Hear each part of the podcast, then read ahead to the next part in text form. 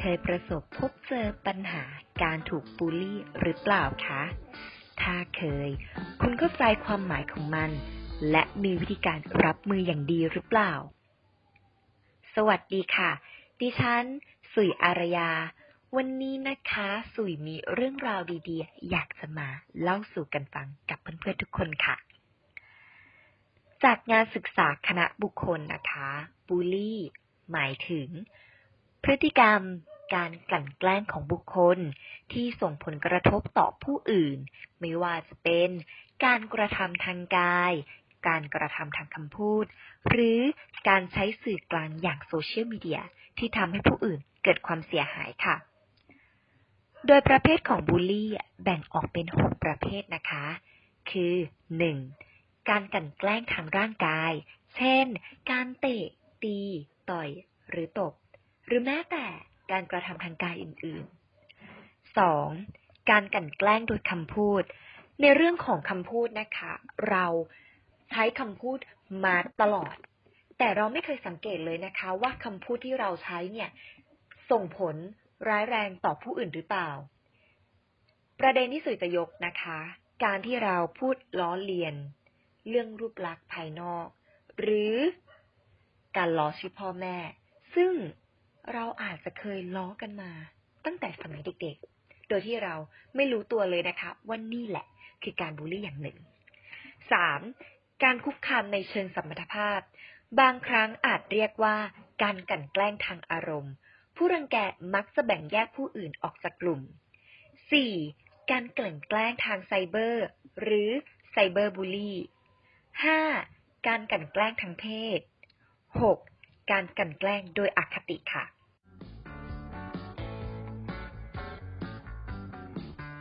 ส่วนผลกระทบที่เกิดจากการกลั่นแกล้งนะคะ หากไม่สามารถหาทางออกได้จริง ๆ ก็จะส่งผลให้เกิดปัญหาทางสุขภาพจิตได้ค่ะ มันอาจจะทำให้เรามีความรู้สึกที่ไม่สบายใจ ในช่วงหลังของชีวิต และปมปัญหาในจิตใจได้ค่ะ ผลกระทบจากการถูกบูลลี่ที่เห็นได้ชัด คือ คิดที่จะตอบโต้เอาคืน มีความเครียด ไม่มีสมาธิกับการเรียน ไม่อยากไปโรงเรียน เก็บตัว และซึมเศร้าค่ะ หลายๆ คนได้ฟังแล้วนะคะ ก็อาจจะมีความสงสัยอยู่ในใจว่า เออเมื่อเกิดปัญหาเหล่านี้เนี่ย เราจะมีวิธีการรับมืออย่างไร ไม่ต้องห่วงค่ะ วันนี้นะคะ สู่ได้รวบรวมข้อมูล วิธีการรับมือการบูลลี่ มาแนะนำให้เพื่อนๆฟังค่ะ ข้อหนึ่งเลยนะคะ อย่าคิดว่าปัญหาเกิดจากตัวเรา การมีอัตลักษณ์ที่แตกต่างจากผู้อื่น เช่น เพศสภาพ เชื้อชาติ รูปร่าง หน้าตา สีผิว สิ่งเหล่านี้นะคะ เป็นเพียงทัศนคติของผู้ที่บูลลี่คนอื่น สิ่งสำคัญคือ การปรับเปลี่ยนทัศนคติและมุมมองของตัวเราเองค่ะ 2. ใช้ความนิ่งสยบ ทุกการเคลื่อนไหว เมื่อเรานิ่งเฉยนะคะ การกลั่นแกล้งก็จะยุติอย่างรวดเร็ว เนื่องจากผู้กระทำจะมีเจตนาให้เหยื่อตอบโต้ เพื่อสร้างความรุนแรง แต่เมื่อผู้ถูกกระทำเลือกที่จะนิ่งเฉย ผู้ลงมือก็อาจจะรู้สึกเบื่อ และเลิกทำไปเองค่ะ 3. โดนแกล้งต้องรีบบอกให้คนอื่นรู้ ปัญหาการกลั่นแกล้งในโรงเรียนมักเกิดจากการที่ไม่ได้บอกให้พ่อแม่ ผู้ปกครองหรือครูได้ทราบ จึงทำให้ปัญหายังคงเกิดขึ้น ดังนั้นจึงเป็นหน้าที่ของทุกคนนะคะ เพื่อไม่ให้ตกอยู่ในสภาวะเงียบ รวมทั้งเรายังต้องปรึกษากับทางโรงเรียน ถึงนโยบายการจัดการกับเรื่องนี้อย่างจริงจังด้วยค่ะ 4. เปลี่ยนสิ่งแวดล้อม เราอาจจำเป็นจะต้องเปลี่ยนสถานที่สภาพแวดล้อมที่เคยอยู่ เพื่อจัดการกับความเครียดของตนเอง รวมถึงเลือกที่จะใช้ชีวิตในสังคมสิ่งแวดล้อมที่ดี และ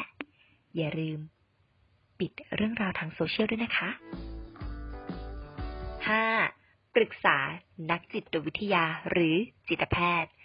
หลายครั้งที่การกลั่นแกล้งได้ถูกล้ำเส้นจนกัดกินจิตใจ บางครั้งเนี่ย มันก็ทำให้เราเก็บกด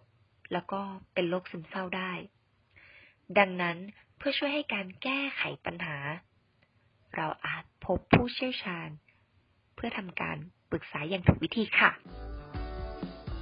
6. ดำเนินคดีตามกฎหมาย ในบางสถานการณ์หากถูกกันแกล้ง แล้วมีความรุนแรงมากขึ้น จนเราทนไม่ไหวนะคะ บางครั้งนำไปสู่การแชร์เรื่องส่วนตัวของเรา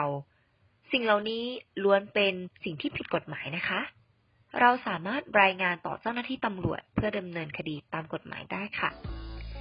จากการศึกษาคณะบุคคล เรายังพบอีกว่าการบูลลี่ที่พบมากที่สุด คือการพูดล้อเลียน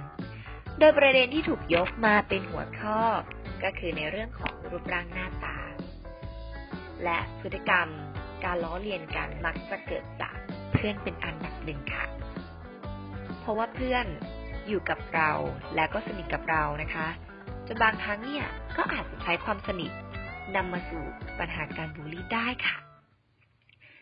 ส่วนเมื่อเทียบอัตราระหว่างเพศชายกับเพศหญิงนะคะ สำหรับผู้ชายจะมีการบูลลี่ในเรื่องของการพูดจาล้อเลียน ส่วนในเพศหญิงจะมีการบูลลี่ในเรื่องของการแอบนินทานั่นเองค่ะ ผู้เชี่ยวชาญทางจิตวิทยาหลายคนเห็นตรงกันเลยนะคะว่า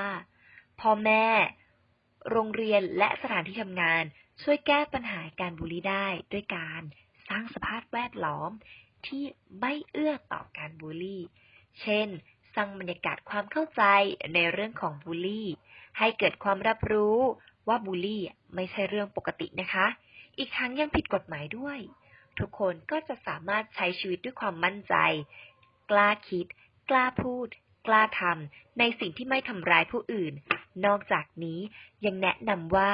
ใครที่เคยโดนบูลลี่ ต้องอยากปล่อยให้ตัวเอง เครียด อีกทั้ง พยายามจัดการกับความรู้สึกนั้น เช่น บอกเล่าปัญหากับผู้ที่ไว้ใจได้ หรือดูแลสุขภาพกายและจิตใจให้แข็งแรงเข้าไว้ค่ะ สุดท้ายนี้นะคะ สุยก็อยากจะบอกว่า การบูลลี่ที่เกิดขึ้นเป็นอีกหนึ่งปัญหาที่ไม่ควรมองข้ามเลยนะคะ ต้องยอมรับและรู้จักการปรับตัวแก้ไขปัญหา โดยเฉพาะคนใกล้ชิดของเราอย่างเพื่อน ซึ่งเป็นสาเหตุอันดับหนึ่งที่ทำให้เกิดการบูลลี่ ดังนั้นขอให้ทุกคน be a buddy not a bully เป็นเพื่อนที่ไม่บูลลี่กันนะคะ หากเพื่อนๆคนไหนนะคะ สนใจ อยากที่จะร่วมรณรงค์กับพวกเรา ผ่านการแชร์โปสเตอร์ลง story IG หรือ Facebook กันได้นะคะ สำหรับวันนี้สุยก็ขอตัวลาไปก่อน สวัสดีค่ะ